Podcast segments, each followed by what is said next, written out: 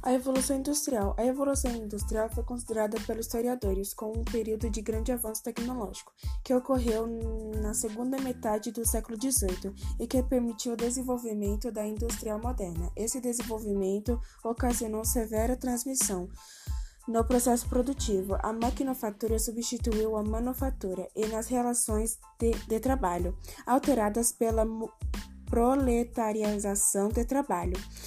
Industrial é uma atividade econômica surgida na primeira evolução industrial, no fim do século XVIII e no início do século XIX na Inglaterra, e que tem por finalidade tra transformar matéria-prima em produtos comercializável, utilizando para isso força humana, máquinas e energia.